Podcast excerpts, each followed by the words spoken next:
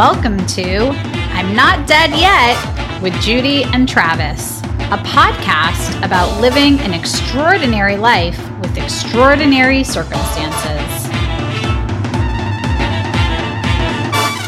Welcome to the I'm Not Dead Yet podcast. I'm your co host, Travis Robinson. I was diagnosed with Parkinson's disease at age 35 in 2014. And I'm your other co host, Judy Yaris. My husband Sandy had Parkinson's disease for 18 years. I was his care partner. On today's episode, we'll be talking about off times and medication cycles and other mind traps that you can fall into. But first, we have our PD 101 segment or Fuck, I've got Parkinson's. So if you've had been diagnosed and maybe you've met a few people with Parkinson's, you might hear people talk about something called off time.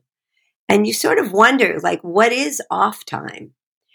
Well, off time is when the carbidopa levodopa, which is the main drug that you will be taking during your PD, um, when it starts to wear off. And it's a problem because you don't really know when that's going to happen. You know, everybody is a little bit different. And I was telling Travis, like Sandy went for years without saying, I don't know what off time is. I don't, I've never experienced that. But the reality is you may have experienced it, but it's not very cut and dry. It's not like, okay, you've taken your meds and now three hours later, you're going to all of a sudden feel terrible. It, it doesn't work that way. You could have taken your meds and maybe an hour later, you don't feel quite right. Or maybe four hours later, something's going on. So you never quite know. So if you're hearing about off time, it just means they're talking about the time, that little window when the time before you take your next dose of medication, where the first dose has worn off, and now it's time for the next dose. So, Travis, you just made an interesting comment to me before the show about it should be a no brainer. So, why don't you say again what that is. Right. It was something that I struggled with for probably the first four or five years that I had PD. It was, you know, a period of time where I was changing medications very frequently and, well, not very frequently, but, you know, relative to, you know, where I've been in the last three years or so, it was, you know, changing medications, dialing in the dosages, and I'd see these ads for, you know, drugs that talk about um, medication for when your off time is, or when your PD medication stops working. And I thought, well, that seems ridiculous. If your meds stop working before your next dose, you just take another dose, right? Sure. That makes sense. It seems logical. But we already know that PD is not a logical disease. Am I right? On this right. One? Yeah. And it has the problem that if you take too much of your medication, it's not always a some is good, more is better. It is often too much is as bad or worse than not enough. So Absolutely. you've got to be careful about how you ride the line. And this is something that we've talked about before. Working with your doctors very closely and keeping a symptom journal so that you can track you know, wearing a, a, watch so that you know what time it is when stuff happens. That is also really useful. Yes, absolutely, Travis. I agree that it can be very detrimental if you take too much of your medication. It can cause really bad dyskinesias, which is that involuntary movement that occurs with PD. So you want to be careful, you know? Right. But unfortunately, there is so many other things that we know also affect your PD that it may not be clear to you about what is happening? So there you are, you're enjoying your Thanksgiving dinner, for example, and you notice that your PD symptoms are a lot worse. You know, it's harder to chew the food and swallow it. It is harder to refill your wine glass without shaking, and you're confused. You're like, oh, did I sleep well last night? Yeah. Did I exercise today? Yeah. Did I take the medication exactly on time as directed by my doctor? Yeah. What's happening? And there are so many different factors. You will break your brain trying to figure out what it is. Did I eat too much protein with dinner? Was this a filled day? right. You know, I mean, there's so many things, and you will go nuts trying to think did I take that extra vitamin with the turmeric in it? Did I do this? Did I drink enough water? Right. I- you can overthink basically is what happens. You can overthink yourself into craziness. And I think that happens sometimes trying to analyze what causes these symptoms. But you know what? You may never know. I mean, there could be a little extra stress for the day. Just the anticipation could maybe make your symptoms a little bit worse of how you're going to get through your meal or seeing family. Maybe there's someone in the family that you have some issues with. I mean, there are so many things that can Right. affect you. So you hmm. just have to know that there might be a day or two or a time or a moment, right? right? Where you're just going to have these crazy symptoms and you can't analyze it and you can't take extra medication. It's just not going to make it better for sure. Right. And that's the thing that I really want to leave our listeners with is at the end of the day, it doesn't matter why you're feeling extra parky, for lack of a better term. It's just, it is. And like the weather in New England, you can wait a few minutes and it will change. That's right, Travis. It does change. And you have to be willing to just go with the flow at that point. There are some things you can do, though, uh, that may give you some relief. And I do want to mention this because there's a lot of new technology out there in medications.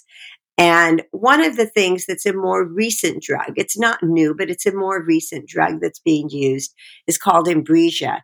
And it's a, what they call a rescue drug.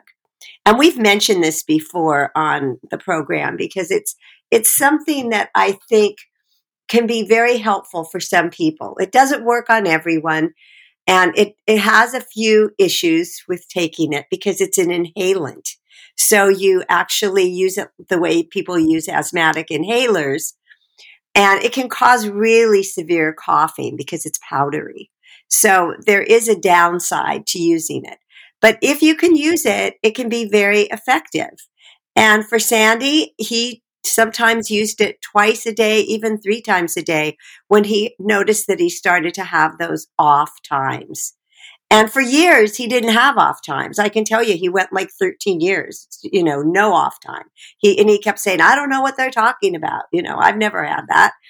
But the reality is, it's a very powerful way of getting you through till your next dose. And it can be really helpful. So, you know, ask your doctor. Travis is always saying, talk to your doctor. We're big proponents of meeting with your movement disorder specialist, talking to them, talking to the PA, talking to anyone that you can within that office, and come up with a game plan of what might work for you. Yes, and I think that is crucial, Judy. Like you mentioned, talking to them is really an open dialogue with them. So many folks go to the doctor with a list of complaints and they expect that the doctor's going to give them a list of, you know, um, prescribed actions to do, and that's it. It's not nearly so cut and dry. It is more useful for you to talk to them, open that dialogue, like you've said. If you describe what happens when and how you feel throughout your day, they may be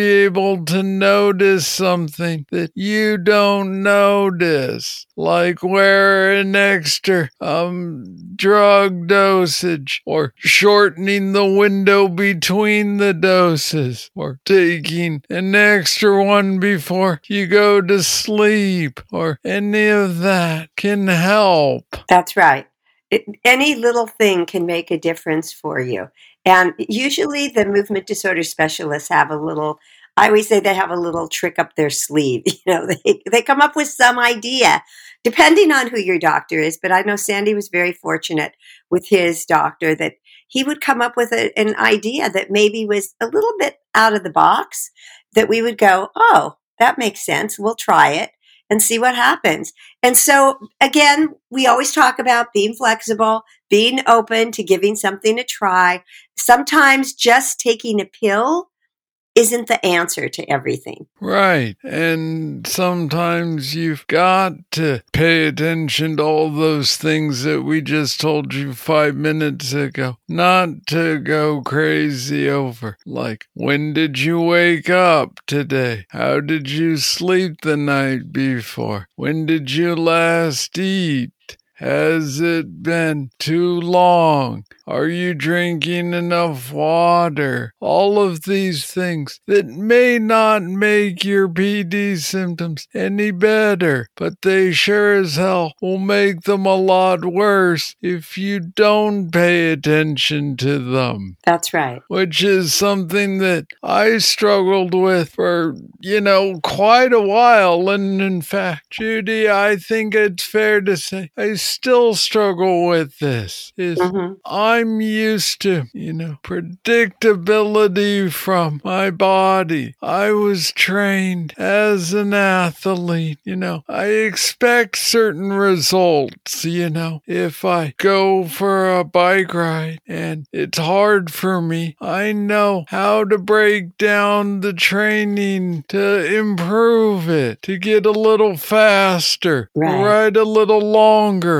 ride stronger. And it's always sort of a head fuck for me to not have that with PD. You know, mm-hmm. it's like I can go for a run one morning, feel reasonable. I never say I feel good when I'm running, but uh-huh. you know, feel reasonable. And then the very next day, it is like three times as hard for me. And I just feel like hell afterward. I mean, my throat gets raw from breathing hard. My heart rate spikes and I'm running around the same neighborhood as I live in, so it's not like the streets got any steeper overnight while I was sleeping. Exactly. Yeah, I, I think that it's that unpredictability that makes it very difficult for us to cope sometimes. Yeah, and it makes it very, very difficult for folks to wrap their head around it. We touched on this in an episode just last week, in fact. Mm-hmm. It was, you know, when you see me on, you know, Wednesday of this week, I'm doing pretty well. I'm walking and able to talk clearly, type, and you think, okay, that guy is doing, you know, all right. He moves a little slow, but he seems all right.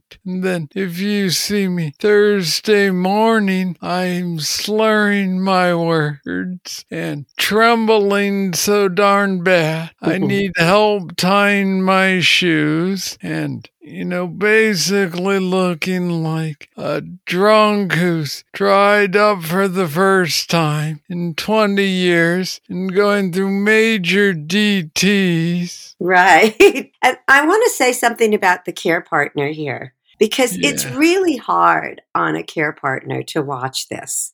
Partly because we get used to a certain level of norm that we right. expect. Okay, they're they're going to have some off days. Sometimes he's not going to feel so great. Some days he's going to get out. It's going to take him longer to get out of bed. You know, and we get sort of in this routine where we have ex- expectations of what it's going to be. Right. And I am here to say you have to give up all those expectations because they are not pretty. Right. And and and it's not going to be the way you think it's going to be. And it's hard. You have to remind yourself as a care partner, okay, I cannot expect him to be the same every day. I can't expect him to feel good the way he felt 2 days ago because I don't know what's going on with his brain. I don't know what's going on with his body. And it is frustrating. I, I want to tell you that. It's frustrating as a caregiver because you want to see if there's something you can do to help. But oftentimes you can't do anything. You just have to watch it and just say, you know, I'm here for support if you need me. Right. And the how you support. I mean, well, we as humans are great thinkers of repeatable problems we find solutions for. You know, if you have the same difficulty over and over again, you know, we can come up with weighted spoons or uh, right gyroscopes in your cup so that you don't spill your coffee. But if one day you can't even lift your coffee cup, the next day you're trembling so bad you spill it, and then the third day you choke while you're drinking your coffee, it's hard to troubleshoot that sort of problem because it's always changing. That's actually a good way to put it, Travis. And I, I, do want to say something for the people that are maybe newer diagnosed people, people newly diagnosed with this, because you will find that that kind of thing is going to happen where you might knock over your coffee. You're going to feel like you're more clumsy. You're going to feel like you're trying to take a pill and it gets stuck and you can't figure out what's going on. So, uh, I mean, those are little things that we sort of don't look at it and don't realize that this is part of PD all these little things that can occur. Absolutely. And let me tell you, Judy, it is those little things that slow me down. Mm-hmm. You know, even on a fairly good day where I'm moving at a reasonable pace, if I drop my pills while I'm trying to take them and then fumble my keys in the lock when I'm getting to or from from home or have to struggle zipping my jacket or any mm-hmm. of these that take an extra, you know, 30 seconds to five minutes. You add them up through the course of the day and it's an extra hour or two for me to, you know, from wake up to go to sleep that is burned just, you know, fumbling through life, basically. Right. On the very simple everyday activities, simple things. And, and that I think has to be frustrating. And you have to look at that and just be accepting again. I, I always talk about acceptance because I feel like that's something that we really have to put into place when you have PD. This is just what it is. And you can't get mad at yourself. You can get mad at PD if you want. You can say fuck PD.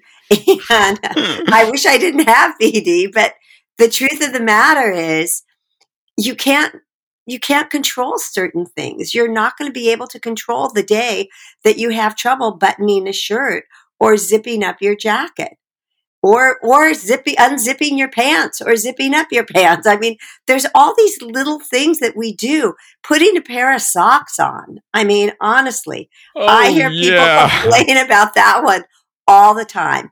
And I know they sell these accessibility devices to help you put your socks on, but they are not good for people with PD. I'm sorry. They just don't work. Right, because again, they're used to a very predictable difficulty. And Yes. when your difficulty changes every time, it is really hard to come up with a therapeutic or um, compensation strategy for it. You know, one of the things that I've dealt with is I have difficulty speaking. As you've heard, listeners to this podcast know that I've had some episodes where I am more intelligible than others. And when I first uh, enrolled in college, one of the um, DSP, Disabled Student Pers Services, and one of the handicap officer folks starts telling me, and if you have trouble typing, we can hook you up with, you know, this Dragon Dictate software. It works great. You just talk to your computer, tell it to send an email or tell it to do all these things. I'm like, great. What do you have if you can't speak? And she's like, oh, we have tons of things for you to type. And I was like, okay, what do you do if you can't speak and you can't type? what do you do? So, Wait for the weather to change. right, wait for the weather to change. Exactly. There we go. I want to know why Mark Twain was so smart. That's what I want to know. what what made him so wise? Well, you know, I was reading about um a little biographical sketch of his, and I think that Mark Twain had the ability to observe people, and he was also not shy about speaking his observations. Very and good point. That was particularly unusual for a person of that timeline.